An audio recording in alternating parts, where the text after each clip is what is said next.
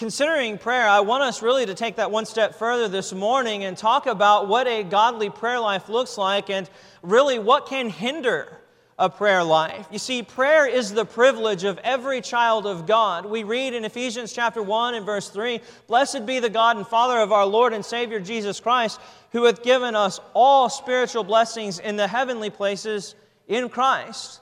Uh, one of those greatest blessings that we have is the avenue of approach to a holy God. Hebrews 4 and verse 16, the Bible would there tell us, Let us come boldly before the throne that we may obtain grace or we obtain mercy and find grace to help in time of need, we have the opportunity to enter the throne room of God and to make our supplications to Him. Through that mediator, Jesus the Christ, we know Paul would tell Timothy there is one mediator between God and men, the man Jesus Christ. What a great privilege and blessing to be able to commune with God the Father. So, tonight, this morning, when we consider prayer, there are some things that I think we want to talk about. One of the things that can hinder a prayer life is the, that emotion or that feeling of guilt or shame. I know when you've wronged someone, oftentimes we feel maybe a little bit of guilt and we refuse to go talk to them because we might be ashamed of the things that we've done.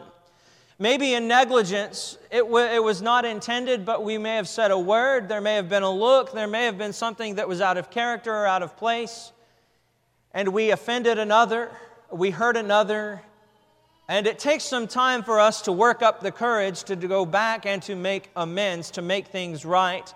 I understand that sometimes things can be done in negligence, that we can hurt someone's feelings. There might be that word that is said that's not thought about.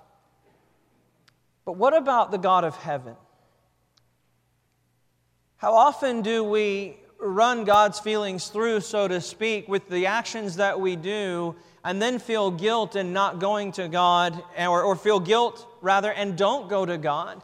We might look at the Apostle Paul and his statements concerning himself. We know that he had a very self deprecating view of himself. He says that he was the chief of sinners. He talks about himself persecuting the church of God, quote, and wasting it, hauling fellow Christians off to prison and putting them to death. And yet, he comes into a relationship with the God of heaven and is able to overcome the guilt of those things. How is it that we overcome guilt in a life to make our relationship with the God of heaven? Really, how is it that we overcome the guilt of sin? and make our relationship better with God. I knew a man who was traveling one night. It was late. He was hauling a cattle trailer. And he was moving along pretty fast, and there was a light that had turned red, and he just did not have time to stop. And the person that was sitting at the light saw it turn green, and without even looking, pulled out into the intersection, and he T boned that vehicle, killed the driver instantly. He wrestled with a lot of guilt after that because, yes, he was at fault. He ran a red light. Was it an accident? Absolutely it was. He didn't do it deliberately or out of malice, but he struggled with guilt the rest of his life for that individual dying at his hands. I know the person. It is one thing to wrestle with guilt that is done out of something that has been done in negligence. But what about when we willfully perpetrate wrong against the God of heaven? Hebrews 10 and verse 26, the Bible tells us, For if we sin willfully, there remaineth no more sacrifice for sin, but a certain fearful expectation of judgment and fiery indignation which will devour the adversary. He who despised Moses' law died without mercy under two or three witnesses. Of how much sore punishment, suppose ye, will he be thought worthy who hath trodden under foot the Son of God? counted the blood of the covenant wherewith he was sanctified an unholy thing. And note what he says, and hath done despite unto the Spirit of grace. Paul even mentions this in Romans chapter 6. What shall we say? Shall we continue in sin that grace may abound? God forbid. How can we that are dead to sin live any longer therein? How do we get over the guilt of willful sin and come back to God in contrition? I want us to examine a psalm this morning that I think helps us understand a most basic and fundamental principle of the God of heaven, and it's Psalm 32. You may have your Bibles already open to Psalm 51, and that is fine. But really, that's the launching off point for what we examine or find in Psalm 32. The background of these two psalms are penitential psalms by, the psalm, by, uh, by David, by the hand of David. And they really revolve around the, the uh, events in 2 Samuel chapter 12. We know what David did in committing his sin with Bathsheba. We know that he had tried to keep that quiet. We know that in trying to keep it quiet, he killed one of his mighty men. He had them go into battle and advance upon a position, and then he had all of those withdraw from Uriah so that he would be killed and fall to the blows there. So not only do we have adultery, we have premeditated murder, we have the sin of trying to cover up his own sin, and we have this progressively getting worse.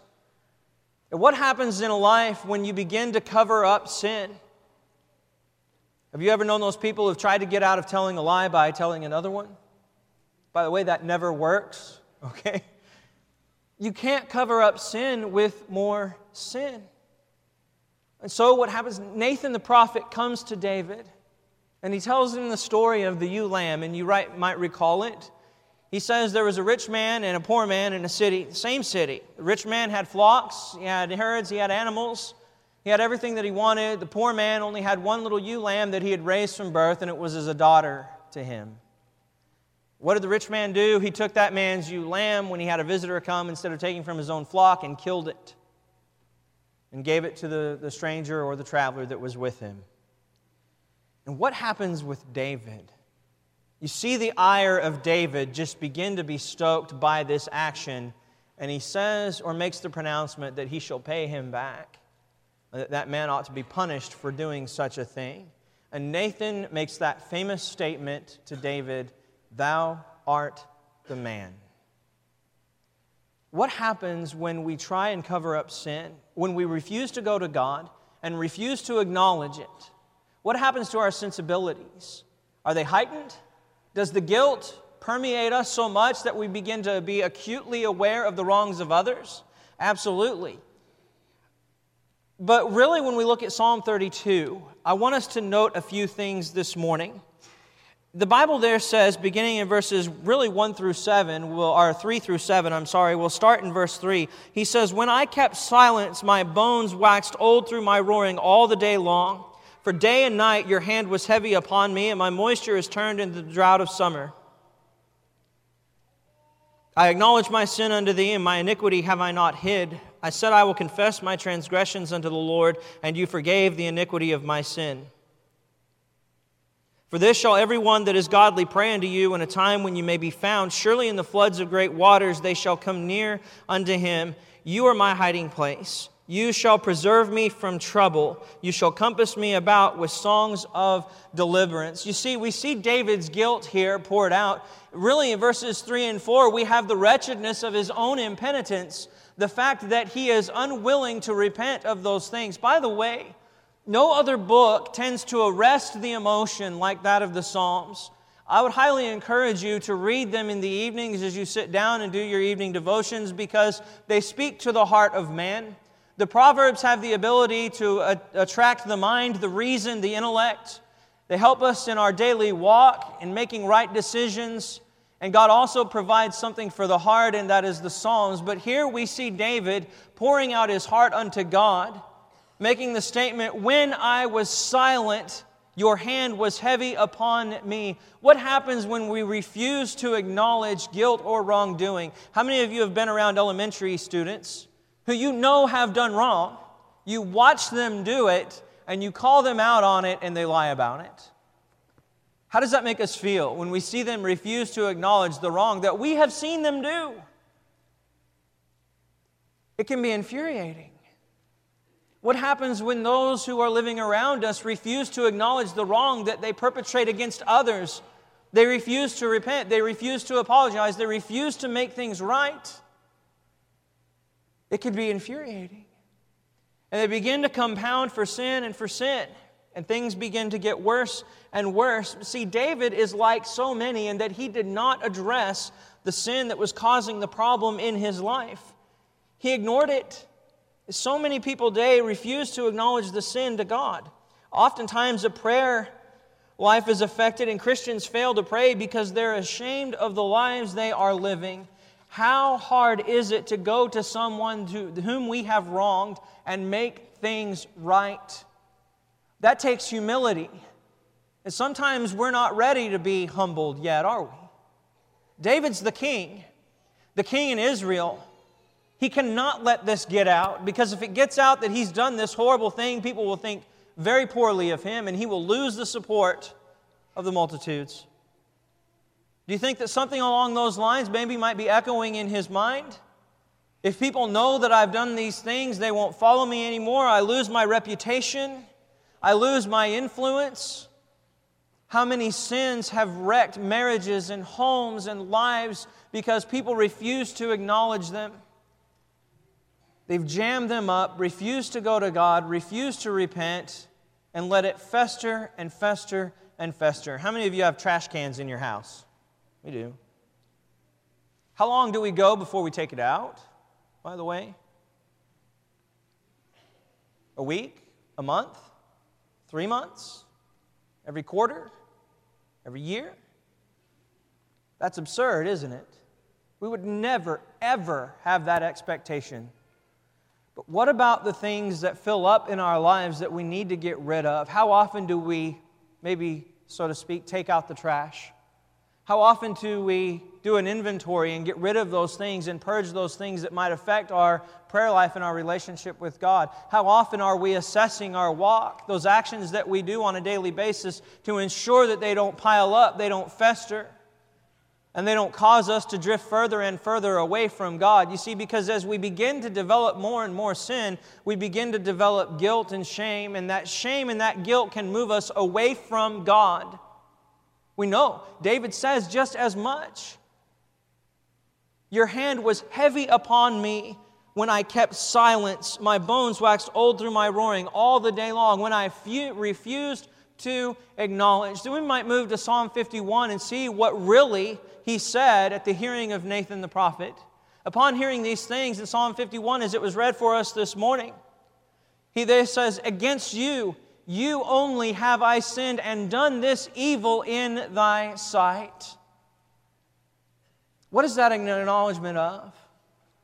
You see, we may wrong others. We may wrong one another horizontally. In this life, we can do wrong to others. But ultimately, all sin is a grievance against the God of heaven. All sin is vertical and violates God's standards and precepts for man's conduct. When we think about sin, David is absolutely right. He acknowledges where his transgression was. He says, I acknowledge my transgression, and my sin is ever before you.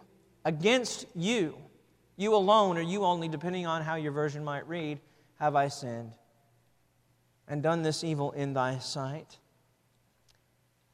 See, 1 John 1, John would say, if we say we have no sin, really beginning in verse 8, if we say we have no sin, we make him a liar and the truth is not in us. But if we confess our sins, he is faithful and just to forgive us.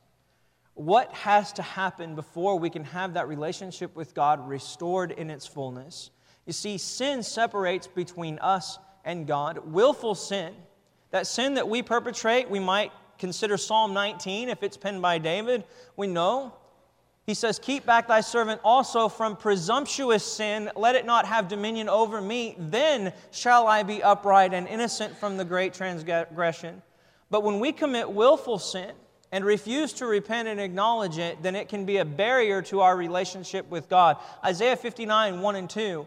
He says, Behold, the Lord's arm is not shortened that it cannot save, neither is ear heavy that it cannot hear but your iniquities have separated between you and your God. He's talking to Israel, by the way, God's people. Your iniquities have separated between you and your God, and your sins have hid his face from you, that he will not hear. Might move forward into the gospel accounts, and the statement is made we know that God does not hear the prayers of sinners. What does he mean? Those who stand in willful opposition to the God of heaven are standing in a place that will not and cannot be acknowledged by God. What happens? We've got to get our lives right in order to get that prayer life back. You see, spiritual problems can really cause difficulties in a life. And when we ignore the wrong in our lives, when individuals ignore the wrong in their lives, then it only compounds the issue. And they're being dishonest when they say that they don't have any sin. Paul would even say in 2 Corinthians 7 and verse 10 For godly sorrow leads to repentance not to be repented of. That is guilt, that godly sorrow and guilt that comes with an acknowledgement of wrongdoing leads to a turn of action, a change of heart, a desire to do those things that are right. But the sorrow of the world leads to death. When we bottle up that sin and we refuse to acknowledge it, when we refuse to repent and come back to God in contrition, then we move further and further and further away from God and we develop that hard heart that calloused conscience, as Paul would tell Timothy. But note what happens. Here's really the change in verse 5. David finally repents. He says, I acknowledged my sin unto thee, and my iniquity have I not hid. Did he hide it? He did hide it for quite a while. He says, I will confess my transgressions unto the Lord, and you forgave the iniquity of my sin. What does he say? There is that final release and the acknowledgement thereof, we can move forward and past those things that once held us in opposition to God. When those things are acknowledged, we can move forward in a walk that is consistent with what God would have us to be.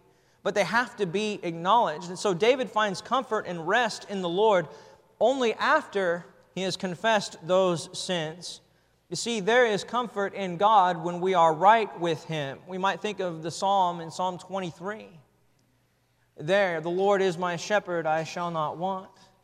He maketh me to lie down in green pastures. He leadeth me beside the still waters. He restores my soul. He leads me in paths of righteousness for his name's sake. God is the God of all comfort, as Paul would say. But God is no longer displeased either with David after he repented. We might think about those individuals who stand in opposition to God and repent, and we wonder, you know, what will happen after they come back? How will they be received by the brethren? How will they be received by God? Think about Joel chapter 2 and what is made there, the statement made there concerning God's people if they repent.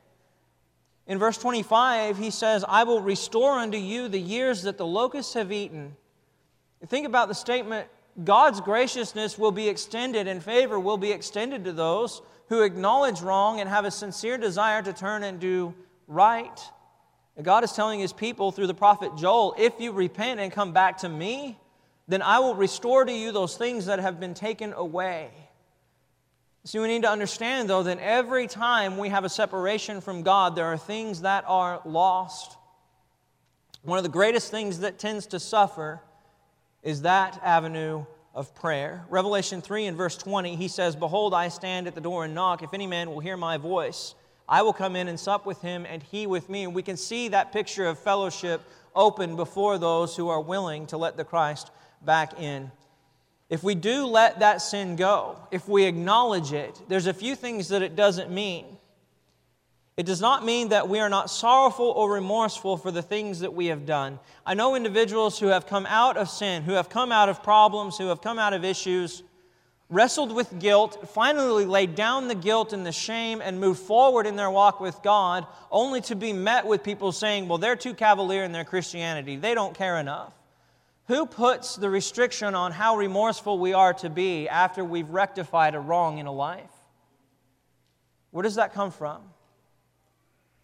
I believe all of us, when we acknowledge what God's graciousness is and we've come to understand His uh, forgiveness, we can appreciate it all the more. But it, uh, you're right, it doesn't mean that we're cavalier in those sins anymore, but it means we've laid them down and there's no shame or guilt in them. Paul acknowledged his sin, he acknowledged what he did, but he didn't let it hinder him in his walk with God. We are also not abusing the forgiveness that is offered. God offers forgiveness for a reason because all have fallen short of the glory of God. There's not a one of us who've done or lived perfectly up to this point. So we know that God will offer that forgiveness, but it also does mean that we have truly found the only comfort and solace that can be offered. We're humble enough to admit our faults and failings, and we can rejoice in the joy that is found in Christ. Now look at God's provision for David, verses 8 through 11. He says, I will instruct thee and teach thee in the way which you shall go. I will guide you with my eye. Be not as the horse or as the mule, which have no understanding, whose mouth must be held in with bit and bridle, lest they come near unto thee. Many sorrows shall be to the wicked, but he that trusts in the Lord, mercy shall compass him about. Be glad in the Lord and rejoice, ye righteous, and shout for joy, all ye that are upright in heart. We see a stark change from the David in verses 3 through 7 to the David that we see here now. What is he really saying? He's saying, I will instruct others in how to come to God. When we look at Psalm 51, it is not a teaching psalm. It is not a didactic psalm in any way other than to see the contrition of a man who's been completely humbled when called out for his sins and wrongdoing. We see him acknowledge it. We see the sincere repentance there. We might call to mind the verse in Psalm 51 Create in me a clean heart, O God, and renew a right spirit within me. Restore unto me the joy of my salvation and uphold me with thy free spirit. What is he saying? I acknowledge this wrong. I've come back to you. And now in Psalm 32, we get a little bit more of a, a, a, macro perspective, a looking back, if you will, on that instance. And David writing from perspective, from history, from experience, saying, This is how I felt when I refused to acknowledge my sin. Psalm 51, he acknowledged it. Psalm 32, he's saying, This is how I felt. When I refused to, when I acknowledged it, things cleared up, things got better.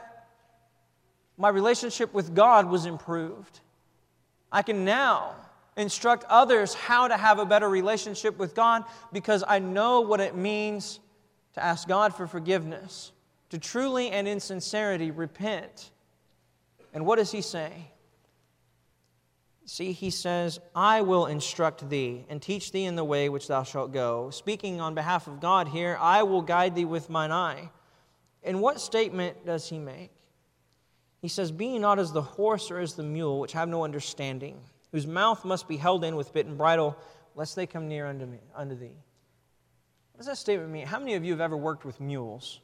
My pops has told me a lot about mules, and I appreciate that. I have a much healthier perspective on the stubbornness of that animal. One of the things that you have to do with a mule is you have to bridle them. They won't just go where you want to unless they are absolutely well trained. But even then, I wouldn't count on it. So you put a bit and bridle in their mouth and you force them in the direction that you want them to go. What is the psalmist here saying? David is saying, Do not be as a brute beast, as someone that has to be forced into a direction. See, when it comes to repentance, it should be of our own volition. There should be a change that comes because we have a change of heart, not a change of surrounding or scenario. How many people do you know who have situations befall them that are difficult? And they say, well, maybe, maybe God's wanting me to repent of such and such. And they begin to go through all of the wrongs that they, they think that they have done and think that God is forcing them into repentance. What happened to Job? Job was upright in heart, upright in character. We know bad things befell him. But individuals should not have to be coerced into repentance.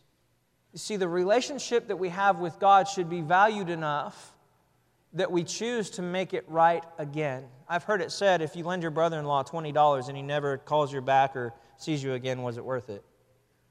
What is he saying there? You don't want to come around because you don't want to pay $20 back. You know, what's the point? There ought to be a desire to have that relationship restored again. The love that we have for God should be evident in a life that seeks to serve Him. And when we do come to God in true contrition and repentance, we can be taught. He says, Don't be as that individual that has to be forced around. What does He say about the wicked? He says, Many sorrows shall be to the wicked, but he that trusts in the Lord, mercy will compass him about. Mercy. Be glad in the Lord and rejoice, you righteous, and shout for joy, all you that are upright in heart.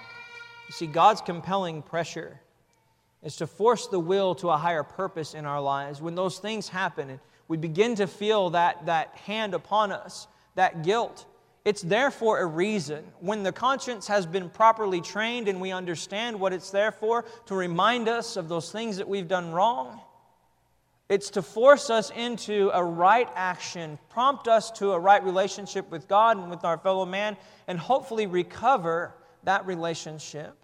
And when it goes ignored, then a life deteriorates and gets worse. Look at verses 1 and 2 of Psalm 32.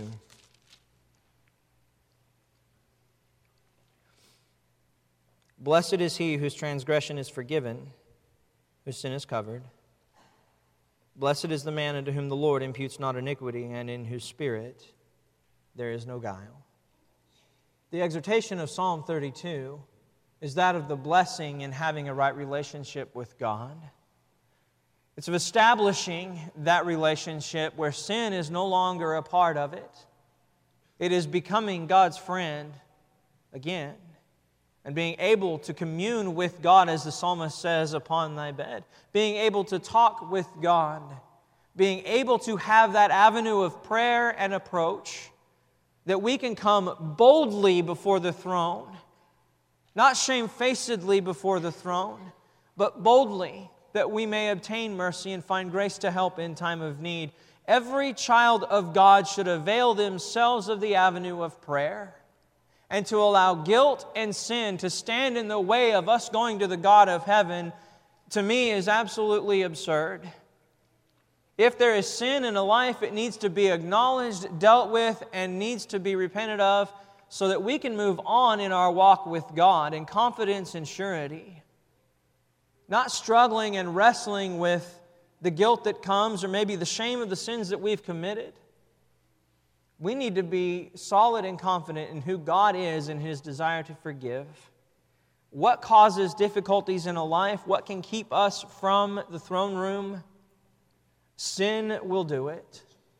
See, sin in any life will separate us from the God of heaven. How is it to, easy, though, to be free from guilt? I know we all have long memories. We remember the things that we've done, and maybe upon recollection, those pangs of guilt come back. At some point, we've got to let them go and move forward. We are our own worst critic, and because of this, we sometimes hold on to things that need to be let go. You see, David taught Israel and us the beauty and the truth of sincere repentance and its effect on a prayer life for those who love God. See, he says in Psalm 32 When I was silent, your hand was heavy upon me. When I didn't acknowledge it, my relationship was not there, it was gone. When I acknowledged it, then you forgave me. Psalm 51, verse 12 and verse 13, I think are vitally important to this discussion. Note what he says Restore unto me the joy of thy salvation, and uphold me with thy free spirit. Then will I teach transgressors thy ways, and sinners shall be converted unto thee. He says he will teach transgressors God's ways. When we examine Psalm 32, this can be nothing but an outpouring of this desire to teach others on how we are to approach God and deal with sin in a life when it's unmitigated and undealt with. David is here doing that, but there is one word that I think is important in this verse restore. You see, everyone can restore a relationship that was lost. Everyone can come back to God. There's never a point at which we cease to be cared for by the God of heaven. I know individuals who refuse to come back because they think their sins are too grievous or too heinous that God would ever forgive them. And that could not be further from the truth. God wants everyone to come back to Him in true contrition and repentance. You see, when we have the avenue of prayer extended to us, then you and I can approach the God of heaven as David did and have that fellowship and that communion that all of us long for in our walk with God. Are we availing ourselves of the avenue of prayer? Or are we allowing sin in a life to keep us from God's throne? If you realize this morning that you have allowed things in your life to keep you from your relationship with God, to keep you from working on that relationship and growing in your faith, we offer an opportunity for you to make those things known this morning if you have that need. And if you have not put Christ on an immersion, you can't and do not have that mediator that is found in Jesus the Christ we offer you that opportunity to have your sins remissed, being buried in the waters of baptism, and raised to walk in a new life. If you have any need this morning, won't you come as we stand and sing our song of encouragement?